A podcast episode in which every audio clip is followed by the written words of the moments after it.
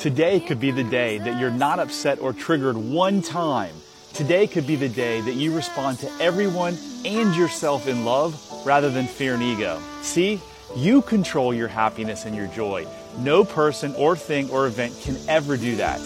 Ever heard of the word responsibility? It means the ability to respond. No matter what happens today, you have the ability to respond.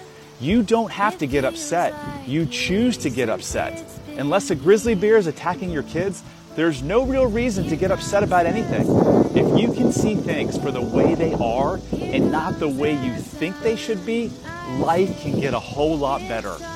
What if everything that happens to you is happening for you and you could see it that way? Love does heal all. Make it an amazing day. Short Cast Club